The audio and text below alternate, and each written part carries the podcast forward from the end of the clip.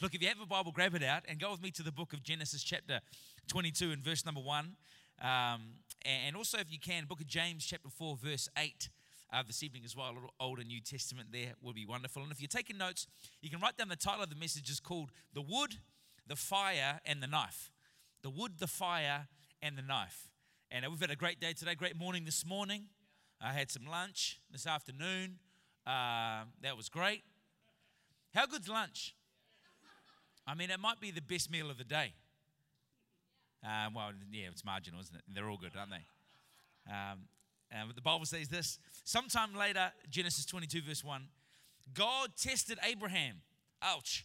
He said to him, Abraham, here I am, he replied. Then God said, Take your son, your only son, whom you love, Isaac, and go to the region of Moriah. Sacrifice him there as a burnt offering on a mountain that I will show you. We'll come back to that. Early the next morning, I love that about Abraham. Very early, he got up and loaded up his donkey. He took with him two servants and his son Isaac. When he cut enough wood for the burnt offering, he set out to the place that God had told him about. On the third day, Abraham looked up and saw the place in the distance. He said to his servant, Stay here with the donkey while I and the boy go over there. We'll worship and then we'll come back to you. Abraham took the wood for the burnt offering and placed it on his son Isaac, and he himself carried the fire and the knife. As the two of them went on together, Isaac spoke up and he said to him, Father Abraham, uh, excuse me, he said to him, Father, and he said to him, he said to his father Abraham, Father, uh, had many sons, and many sons had Father Abraham. and I'm the only one. my name is Isaac. Yes, my son, Abraham replied, The fire and the wood are here, but where is the lamb for the burnt offering? Abraham answered, God himself will provide the lamb for the burnt offering, my son. And the two of them went on together. Let's go to verse 13. It says this Abraham looked up, and there in the thicket, he saw a ram caught by its horns. He went over and took the ram and sacrificed it as a burnt offering instead of his son. And so Abraham called that place, The Lord will provide. Verse 17 I will surely bless you and make your descendants as numerous as the stars in the sky and the sand on the seashore. Your descendants will take possession of cities, of the cities of their enemies, and through your offspring, all nations on earth will be blessed because you have obeyed me. And James 4, verse 8 says this, and the NIV says, Come near to God, and he will come near to you. And the New King James Version says, Draw near to the Lord, and he will draw near to you. God, we love you tonight. We thank you, Lord, for your presence that's here. We thank you for the word. We pray, God, tonight that you would speak, we ask. In the mighty name of Jesus. And everybody said, Amen. Siri has changed the game. changed the game. Do you remember life pre Siri? Remember, remember, do you remember directions pre Siri? Like for the men in the room, you know, directions didn't exist before her because you just bluffed your way to places. We can um, look. I'm letting some male secrets out here. I do apologize, but let's be honest. We we call it the force, but really we're just we're fudging our way through. You know. Uh, but if you were if you if you were really in dire need for some for some directions, you would stop off at the servo, and you would walk in and talk to Earl at the servo. And in New Zealand, it's the AA. I don't know what it's called here, but like you know the you know they'll bring out the big maps and it's like the national kind of road service map provider and they would you would go look i'm, I'm, I'm going to you know parramatta you know and, and i want to avoid all the all the traffic and they oh yeah honey honey we got you know come come in dal we got what's you know what's your name? So i'm levi. We've got levi here trying to get to parramatta. Oh you want to avoid that traffic down the road you know and and then they would they, they would go oh yeah a q. You know you would find the grid and that's on page 36 and so you would go there and and, and, and there would be two kinds of direction givers. There was the really specific ones, too spe- overly specific, unhelpful, or the really vague ones. And so the vague ones, you'd, you'd, pull, you'd pull over and you'd wind down the window. Hey, mate, how's it going? Hey, I'm looking for Parramatta. And then they would be like, oh, that's that way, you know? And you'd be like, well, that's better than nothing, you know? And, or you would go to the servo and you speak to Earl, and he would give you the directions that are far too specific. And he would say, Yeah, go straight down the road there, you hit a roundabout, you take a left. Like it's about a 15 kilometer journey. So you're going to take a left there, and then you're going to get, now it's the third on the right. There's a big brown church. Don't turn there. You want to keep going. There's a large oak tree. Okay, now two more, you know, and so then all of it, yeah, and you're lost. And sometimes I think that in life, sometimes vague directions are better than specific ones. If, if on the scale of directions, God would put himself somewhere, I think that God is on the vague side. Because if he gives you too many facts, you don't need faith. Whereas God's kind of more like, yeah, yeah, yeah, yeah, yeah, that's it. God gives us a dream in our hearts, which is usually a picture of the end. God's dream always have, has you in it. God's dream for you has got you in the middle. What's at the start scares you. Because you go, God, give me a dream. And He gives you a dream. And you go, oh, oh, don't know about that. I'm there. Doing something that I'm afraid of. Talking to people, writing music, sharing your faith, raising a family, in big business. And you go, oh, you know about that? And then the other part of you, the, the cynical Anzac in you, that likes to cut down tall poppies, says, I don't know I don't want a big note myself, but I look, I looked, I looked pretty good. I was, it was, a, it was an ironic dream that made me afraid and at the same time made me exhilarated. I was nervous and excited. There was a tension. I'm not sure it's from the Lord. So then we go back in prayer, and the same dream keeps coming up. There's got to come a point where you realize that's God speaking to you. I remember Pastor Phil speaking, uh, uh, it was probably in New Zealand, maybe last year, and he said, when God, when God speaks, when God opens his mouth, pictures come out. Like we go, try. like when you want to, when you want to listen to someone who's a human, they use words, and then they those, those words impact your ears. But with God, it's different. God will just give you pictures, give you dreams, give you vision. He'll give you images, and you're always in it. And then, and then, so that's the end. And then here I am here and now I've got to fill in the gaps. But if he gave you all the steps, you would freak out. You could be like, "Oh, I'm not sure if I if I like that. Not sure. I'm not sure about that actually." Whereas he just kind of goes there. Yep. Parramatta's that way. Give that a crack. And here we are with this wonderful picture where God speaks to Abraham with what is a very scary instruction. Take your only son. And take the one thing that you've been believing for for your whole life, take that one thing and get rid of it. It's a foreshadowing of what God, what God would do with Jesus, his, his, his only son. He would sacrifice him on a mountain. It's a foreshadowing of, of the New Testament. He says, Take your son, your only son, and uh, yeah, just take him to a mountain and cark it. You know, just just just fill it that fish. Just get rid of that. Just and Abraham got up the next morning and loaded up his donkeys to fulfill that instruction. The weirdest part of that is not what he asked him to do, but where he told him to do it.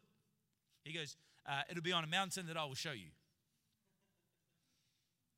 Like we went to lunch today, and imagine if it was like, Yeah, we're going to go to lunch, it's going to be great. Can't wait. Where is it? You know, what are we having? That's normally the first question. You know, and where is it? Well, I'll show you. We're going to have steak, and I'll show you. I'll show you where. if we were having a chat and then you said that to me, we're going to have steak, I'll be like, great, I'll show you where. And then I'll be like, excellent. At what stage are you considering showing me? Because I'm hungry. You know, like, I'm married to a woman, her name is Nadia, and I've got one wife, that's all I can afford, you know, and, uh, uh, and she recently was on Justice League, uh, Wonder Woman. Um, but they mis they miscast they miscast her. She the casting was all wrong. They had an Israeli model named Gal Gadot, who I think was substandard compared to my wife. They should have cast her. Has achieved much more in her life than that woman, but she did an amicable job, and I thought that she did. A, I thought it was an outstanding movie, and and uh, well, Wonder Woman was probably better than the Justice League. I think Justice League was a bit overrated. It just went downhill. DC needs to take a leaf out of the Marvel book, I think. Um, which is which is strange considering that DC has the two greatest superheroes of all time. Batman number one, easy, goes without saying. Superman slides in there at number two. And maybe the greatest villain of all time, the Joker. Who knows? Let's think about it. He's up there with Sauron. Anyway, so we digress. We digress. we digress. And, and I've known that, I'm, I'm 34, we've been married for 12 years, we've got four kids, but I've known her since I was 12. So when I was 19, I met Pastor John, the senior pastor of Arise Church, the church that I've been a part of and on staff at for 13 years.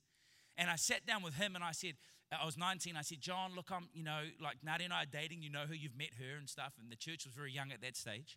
And I'm like, you know, I just, I'm wondering if she's the one. That's a good question.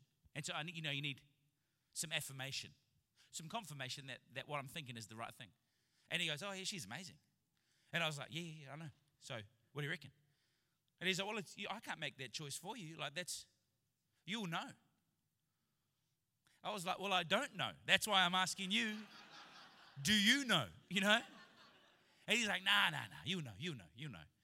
And I just thought that that was the wor- at the time I thought it was the worst possible answer that the man that I trusted could give me about what would be a very significant decision that I would make with my life. I would then later find out that it was the best advice that he could give me because it made, he made sure that the decision was mine to be made by me. And two weeks later, I was like, well, I don't know, some sometime later, a few days later, maybe I was like, she is the one. This is, yes, have to. So then I took all the money I had to buy a ring. Why we do this, I'm not quite sure. Because rings are cheap. You can get them on the top of a Bundaberg ginger beer. Like, you know, that's, you know, like that's, you get a, a nice cold beverage and a ring all at the same time. And so, but I didn't try that one. You know, that's, and if you're here considering that, just cark that idea and actually just, actually do it. I, I, I, I, I hired a movie theater. I booked every seat in the theater and I played her favorite movie, movie that's called, how, it's ironically termed, called How to Lose a Guy in 10 Days. That's the name of the movie. Movie plays, there I get down on one knee and I ask her the question, Will you marry me? And, you know, if you're here and you have never been asked that question and you're a girl, and you're thinking about what you'll do when you get asked that question, because you will get asked that question, I want you to know you have options. Don't box yourself in like you have to say yes. Because you know, he might be a creep. You might just, no, like, no. Could be a strange individual. Like, I think it's good we talk about this in the church.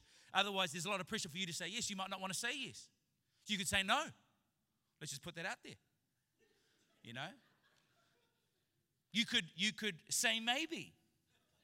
I think that's inconclusive. I think that it would be a strange way to finish the evening. You know, I think you could use a lifeline.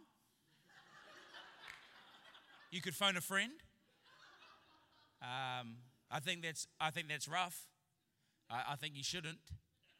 I think you could you could ask for a 50-50. I think that's a waste of a lifeline because it's a 50-50 question and you could you might need that later on in life, you know. You could ask the crowd, but there was no crowd there that night. It was just me and Nadia, and the whole movie theater was empty. But, or you could say yes. Let's make sure we cover that. You say yes. I think if you say yes, it should be a strong yes. Because you know, sometimes you give someone a soft yes. Like, oh, like just coming back to the MCU for a minute. Um, Infinity Wars this week have to, you know. And it's like, are we going? Yeah, of course. Goes without saying. Well, when you ask somebody, will you marry me? It doesn't go without saying. It has to be said. So there I am, and there she is. And, well, sorry, other way around. There she is, and here I am, as it, as it, as it has been ever since. You know, I'm just kidding.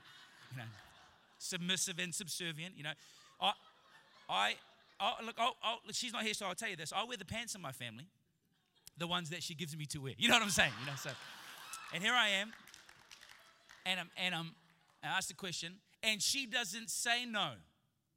Maybe. Friend, she doesn't even say yes. You know what she does? She laughs. but not a laugh like you just gave me, a laugh like that. Because did you notice the second laugh was different than the first laugh? The second was like a nervous laughter, like a charity laugh.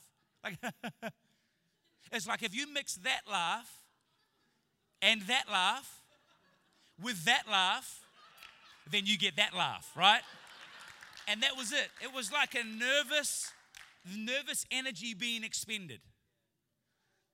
But still, it was unclear what she was actually thinking. And then she goes, Oh, yeah, yeah, yeah, yeah, yeah, yeah.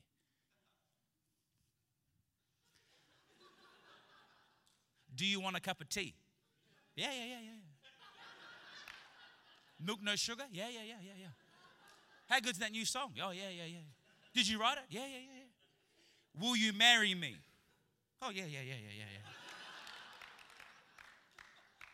yeah. Like we do, we, we, we do digress this evening, But my whole point is this I didn't know, and so I tried to find the answer, and someone gave me an inconclusive response that meant that I had to find out the answer for myself. Have you ever found that your walk with God, your relationship with Him, is full of moments where He tests you on the job to try and make sure that you're hearing His voice properly? And sometimes you can't get any help from anybody else about the specific thing that you face. They call it, if you take a note, you can write this down. They call it the thingamajig. Go ahead, try, give that a crack. And, and here's an easier one. Write this down. The whatchamacallit. Call it. Some people call it the knower. They say that you know. How do you know? Don't know. But you know that you know. I said to Alex Lee yesterday, I said, Alex, this week, I need to find some jeans. And I said, the jeans need to be, and I, and I described this, this, and this. And he's the wrong person to ask, Alex. And he's like, oh, yeah, we could go to General Pants. Really? Like, I don't mind shopping at General Pants, but I don't think they're going to have the specific jeans that I want. When you go shopping, especially to the ladies here tonight, when you go shopping, you don't even know what you're looking for. You weren't even looking for anything. But when you find it, you know. That's the one. You haven't even looked at the price because it doesn't matter because you've found it. Parents, you know that when your daughter brings home a boy and thinks he's the one, you know he ain't the one. How do you know? I don't know. Musos, how do you know that when you got the melody that matches the lyrics perfectly for the song that you've been writing? Honestly, I don't know. But you know that it's going to be a banger. How do you know? I don't know. How do you know that God spoke to you? How do you know that He's called you? How do you know that that dream is from Him? I don't know. But you know that you know in the thingamajig, in the whatchamacallit. God wants to be able to see. He spoke to Abraham and he said, He said, Go, go to the mountain and I'll show you the mountain. So don't worry about that. But what you need to do is this is the task. You need to kill your son. And Abraham's like, okay, well, I've I know that's you, and it's vague, so that does sound like you. And I'm just gonna just start the journey and we'll figure it out as we go. Someone said to me once, before I had Ryder, my firstborn son, he's nine years old, I was like, man, like I'm looking forward to being a parent, but you know, like I don't feel like well prepared. I haven't read a lot of books, or there's not a lot of TED talks out there about parenting. Haven't watched a lot of YouTubes. You know, there aren't a lot of great uh, role models that I could look to in my life that have shown me how to do this job. And someone was like, oh, don't worry about it. And I was like, well, I don't think that that's a good response because I think parenting is something to worry about. And they said, no, no, no, you'll be fine. I said, well, I don't think I'll be fine. That's why we're having this chat. And they said this you'll never be ready to be a parent until you have kids. You know what happened? Man, I relaxed. I chilled out. I took it easy. I didn't worry. And that has been my approach ever since. And all four of my kids are still alive. You know, like. Here's the thing about Abraham, though. Abraham's walking up the mountain, and, and he took some things with him. And, and I think you and me are walking up a mountain of life, aren't we? Like, we like, like the Commonwealth Games was, um, you know, in, on the Gold Coast just the other day. And I think that the, the Commonwealth Games like a poor man's Olympics. I just said it. It's out there. And but the thing about the thing about the Com Games and the Olympics is of all of the events that they have, because they have a lot of events. The one event that we really truly care about, especially in the last decade at the Olympic Games, uh, especially Beijing Olympics, was the 100 meter sprint. Usain Bolt, maybe one of the most dominant athletes of all time. Because you and me, we think we can actually run that distance. That's why we like it so much, because it's not that far. It's about as far as from your car to your seat. So you're thinking, I could give that a go, because he can run it in 9.59 seconds, fastest man in history, fastest human that's ever lived, Usain Bolt. Hmm, I could do that in 14 seconds, I reckon. Could that get me a look into the Olympics? Probably not, but you're thinking about it. Because then you look at the decathlon. Whoop, no thank you. Pole vault. You know, like I've seen. And so we like these short distances, but the problem is, is that our life is nothing like the 100 meter sprint. It's more like a marathon. And so we're walking this journey where there's ups and downs and ebbs and flows in life. And we have a man, our father of the faith, that was asked to do something ridiculous, followed through, but heard God the whole way through. Heard him at the start and heard him at the end. if Abraham heard him at the start but not at the end, Isaac would be dead. But he heard him at the start, heard him in the middle, and right at the end. And the whole way through, we're going to be people that are hearing, hearing what God would have to say to us. And if you're taking notes, just very simply tonight, I'm going to just going to just mention the four things that I noticed that Abraham carried up the mountain, and hopefully we can learn a thing or two from him. The first thing that he took was the wood. The Bible says this in verse 6, 22, Genesis 22, that Abraham took the wood for the burnt offering and placed it on his son Isaac. That he took the wood for the burnt offering and placed it on his son Isaac. When I read that, I thought to myself, that's not very flash to carry wood. No iPhone, no technology. Nothing about what they carried was glamorous. He's like, We're going to start a fire and we're going to do something great and we need some wood. When I read that, you know what I think about? I think about me. I think about us. Because you and me, really, at the end of the day, aren't really that glamorous. We're just kind of simple, ordinary, and normal people that God wants to use to do something great with. If we were to brainstorm a uh, now this is the third time I've come back to the MCU, but I have not. I don't have an addiction to to quality superhero films or anything like that. It just so happened that it's it's it's come up tonight a few times already, and we're only halfway through. You know, so we'll see how we go. But if we were going to have a brainstorm as to you know, let's say we're going back two and a half thousand years together, just in a time machine with Doctor Strange, and we're going back, and and someone says, hey, you know, we're brainstorming Jesus, and we're just trying to figure out who we want him to be, look like. We know that the character that he's going to have, he's a son of God. We're not going to change any of that, but really the form that he will take, what he'll do on the earth for those 33 years. And I'd be like, I'd be into that. I'd be keen. And you'd be thinking, wow, save the Messiah, Savior of the world. Got to be the Hulk. Have to. It's like, no, no, no, no, no. Not eloquent enough, you know? True, true, true, true, true. Iron Man. Have to, it has to be Iron. No, no, no, no, no. Not big enough triceps. Thor. Chris Hemsworth. He's like he's the one. Nah, still don't think we've got it, you know? And because this is the kind of brainstorm where no idea is a bad idea, someone up the back says, What about a baby? And everyone's like, What the baby guy, you know? Who would suggest that we would use a baby on the brainstorm, which is why I'm pointing over here at the screen, because that's where the brainstorm is, as the Messiah and the Savior of the world. Nobody in their right mind would suggest a helpless infant would be what we would put our hope in. But isn't that why God chose a baby? He could have chosen Thor. He could have made a Hulk. That's, that's not difficult for God. But he chose a baby because the foolish things of the world will confound the wise and the weak confound the strong. And so you and me are looking for some superhero to come and save the day. That God's like, no, no, no. What? We wouldn't need superheroes. We just got regular heroes. That's you. And He's the super. And we partner with God, we can do great things. I read something recently where there was this there was this procedure where a doctor performed an amazing, a miraculous surgery, saved the life of somebody. And the media came and couldn't wait to interview. You know, kick the door in, journos there, as they do, just aggressive, you know. And they, they pushed past the doctor. So the doctors, doctors are a bit thinking, well, who are they talking to? And all his instruments were cleaned up and they interviewed the scalpel. And, and, and they said, oh, wow.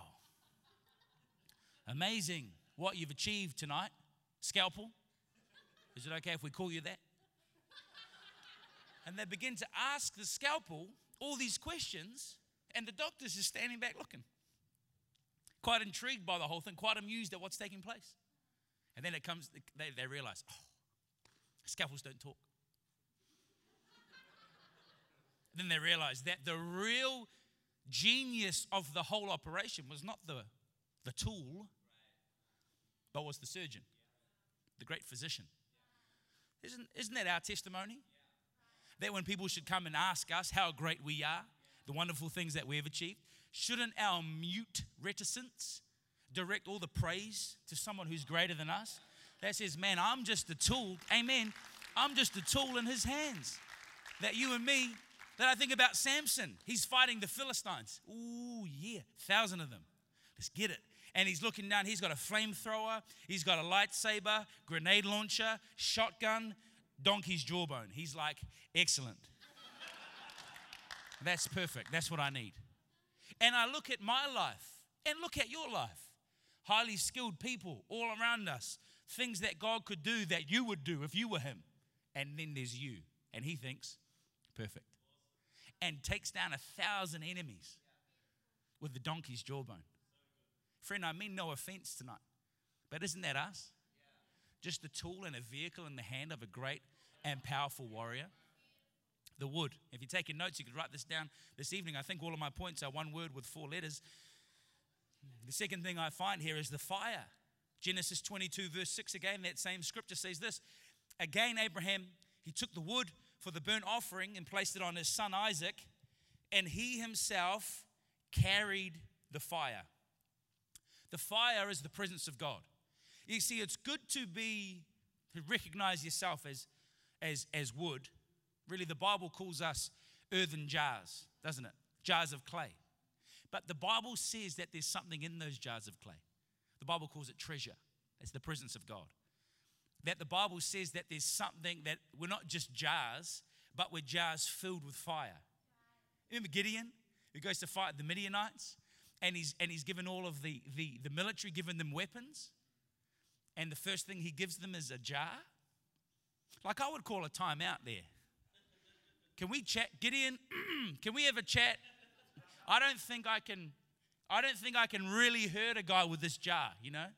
And so sometimes we think that. How can I take on the world as a jar? And then Gideon's like, don't worry about it, because the next thing I'm going to give you is a torch, fire. But make sure you, you put the fire in the jar and keep it covered. Like there's, there's something precious about God that's on your life that you should keep that fire covered until the right moment. You know, Bill Johnson preached a sermon once about Jesus, and he put a he put a towel on his shoulder, and he said when Jesus was baptized in the Jordan and came out of the river, that the Holy Spirit descended on him on his shoulder in the form of a dove. He said, he, now, now I'm not, he, he wasn't preaching this, and neither am I, but this is what he said.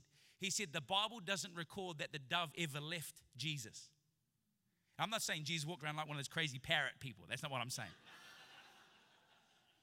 but here's the point Have you ever seen a bird? Rhetorical. Have you ever been close to a bird?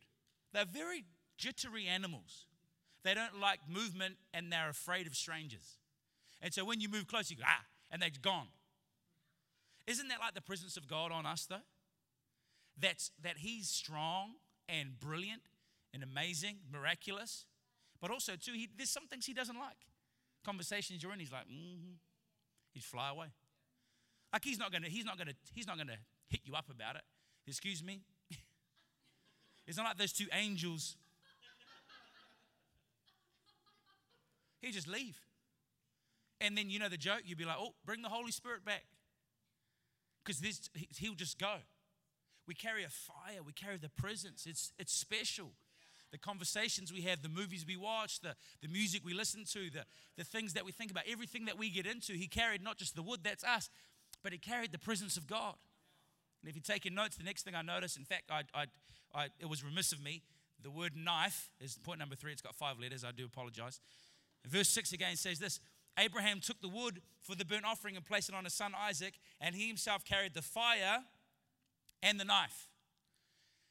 So, so Isaac's young, he's got the wood, he's carrying it up the mountain, and, and Abraham's got the fire there, a little, little stick with oil and fabric, and poof, he's walking, and he's got a knife.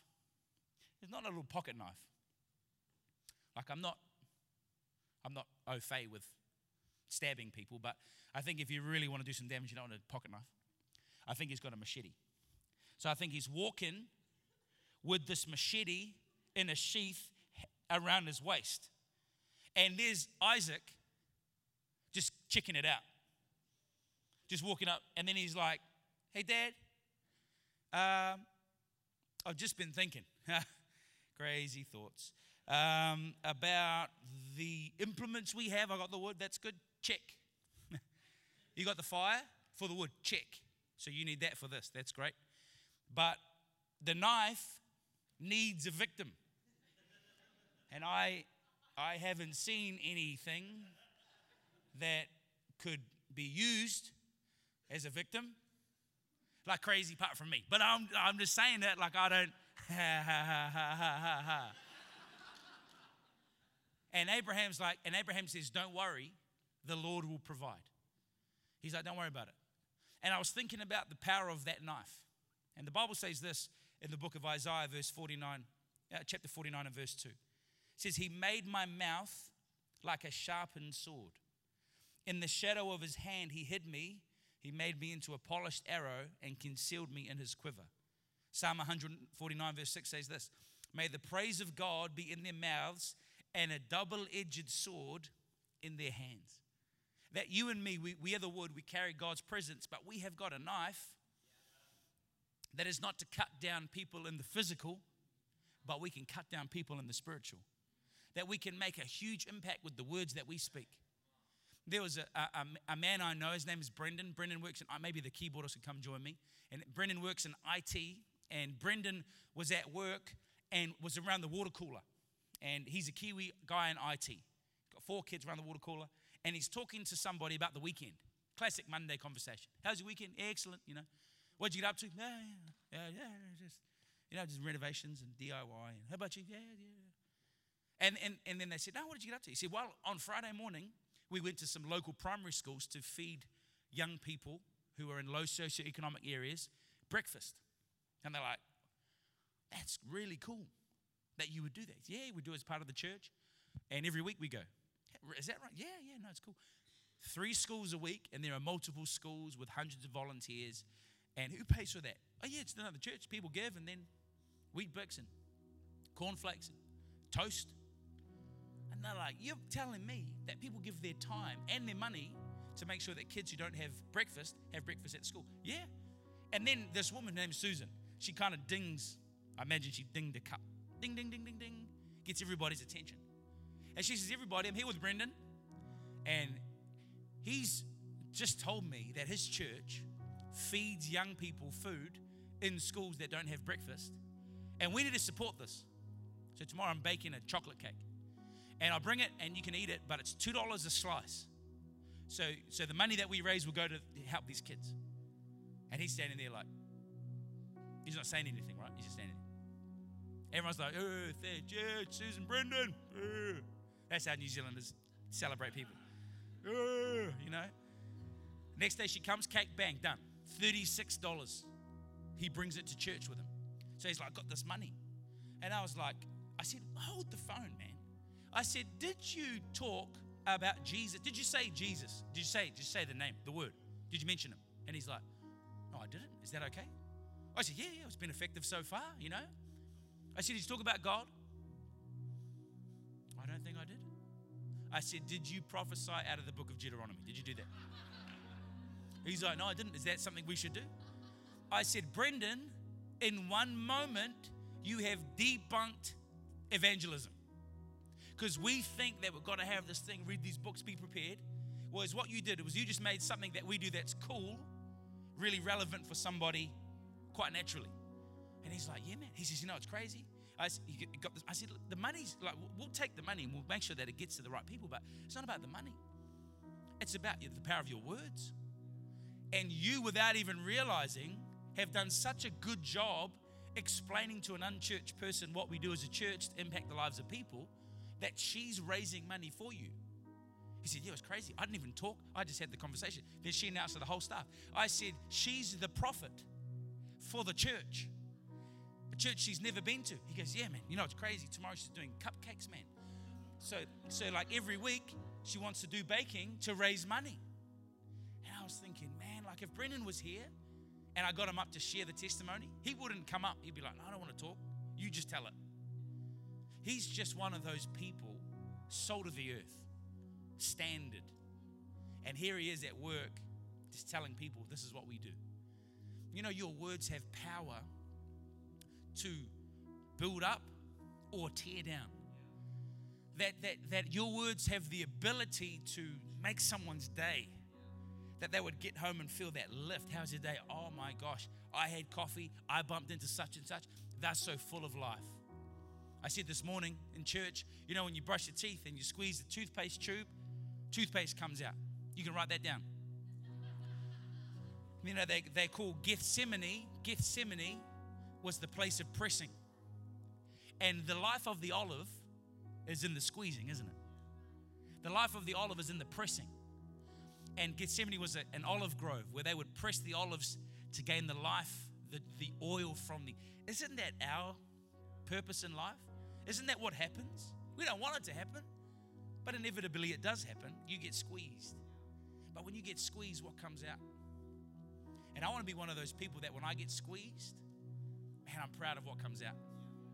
That when life comes at me, praise comes out, gratefulness comes out, and joy comes out. And people around me are lifted. Come on, you can give God praise and impacted. As I close this evening, uh, there's one other thing that I, that, I, that I notice. And if you're taking notes, you could write this down. It's a three letter word. So if you combine all four words and all of the letters, it, it does equal 16. Um, but the, the last thing I noticed is that there was a ram. Now, Ben, could you come join me, bro? Just really quick. Could you stand down there? And really simply, I don't, you don't need to do much, bro, but if you stand down there and look towards me, if I stand here and if I take a step, we'll do this in a minute. If I take a step towards you, could you step towards me? Is that okay? So we'll, we'll go back, but but you just hang there and I'll be with you in a sec. Is that okay?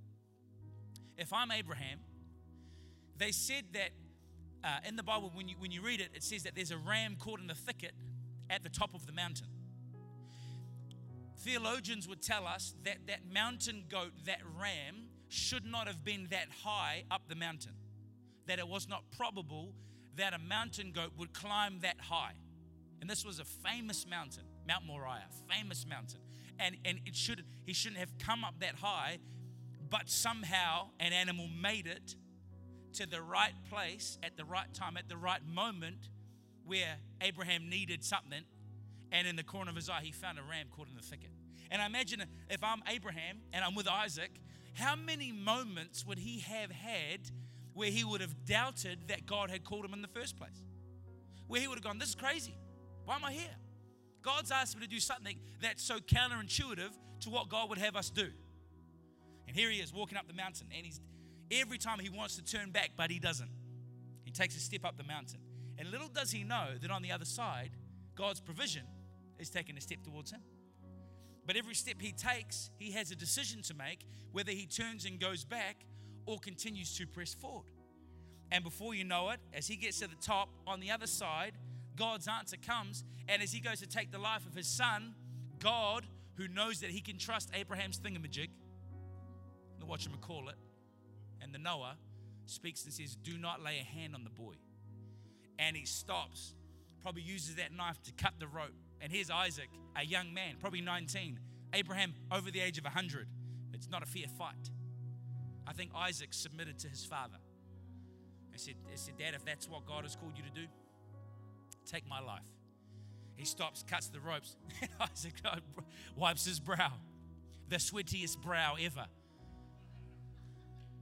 And Abraham sees in the corner of his eye, which is normally where God's answer is. It's normally in the corner of your eye. It's normally in your peripheral, isn't it? And he sees it and realizes that that's it. And then they take that ram. Thank you, bro. You can grab a seat. And they take that ram that spoke of God's provision. I read a story once about a woman who was swimming for many hours off the coast of California to break a Guinness Book of World Records. And she was swimming, there was a crew around her, and they were helping her, and they couldn't touch her, but they, they made sure that she was safe. And she'd been swimming for five hours to get from an island to the shore to break a record held for many years. And it was foggy, it was cold, it was chilly. Early in the morning, she's swimming. Everyone's there cheering her on, couldn't touch her, couldn't help her in any way. Boat's only behind, so there's no slipstreams. All, all, all done in such a way that there was nothing that other people would do that would impact her swim. She, she got there, she's tired, fatigued, and she gave up, lifted up her hand. She surrendered. International sign of surrender, right? Lifted up her hand, said, I'm done. They said, No, no, no. She said, No, I'm done. Grabbed the boat, bang. Race was over. They pulled her in the boat. As they pulled her in the boat, the fog cleared. She was less than 50 meters to the shore. And she said this If only I knew how close I was, I would not have given up. How many times in your life have you given up just before God would come through? Just before that breakthrough. They say the coldest time of the night is just before the sun comes up. I used to do a, a bakery run where I would deliver bread. So the bakers get up 11 p.m. they start. Bread's ready at 4, and I would deliver. So I'd get up every day, 3.30, 4 o'clock. This was to raise money for that ring that Nadia wanted. How much do I love this woman? A lot. So from 4 till 7, I would be awake. Freezing cold. By the time it's 7, it's warm, the sun's up, it's great. I've been up at midnight a lot too. I've been a youth pastor for 15 years. Spent a lot of time in the Macca's drive through buying frozen Cokes. And I'm telling you, friends, anecdotally, 4 a.m. is much colder than midnight, just before the sun comes up. In your life, you might be saying, Man, it feels cold in my life. Feels like I'm distant from God. Feels like I just can't get a breakthrough. Feels like He's far away. Feels like my finances are drying up. Relationships are doing the same. Friend, don't give up. As I close, coming back to that 100 meter sprint race that we talked about just before, the race that we all think we could win. There's only one way, apart from not finishing, that you can lose that race. Only one way. Only one way that you can lose that race, apart from not finishing. There's only one way. You know what that is? It's called a lane violation, which means that if you're running in your lane and you even put a foot on the lane of the person next to you, even, even if you touch the lane of the person next to you, you're instantly disqualified.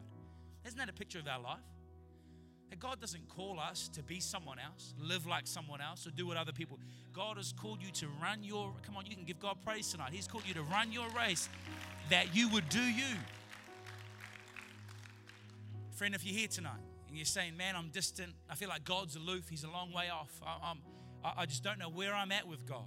Now, I would love to pray with you before we close to help you understand that God is close. And if anybody's moved, it's not Him, it's us to say God's close, He loves you very much. And He didn't send the Hulk, Robert Downey Jr. or Chris Hemsworth. He sent His Son Jesus to pay the ultimate price, to die on a cross for your sin, for my sin. I'd love to pray with you, friend, before we close. Would you mind closing your eyes? Could you do that just for privacy's sake?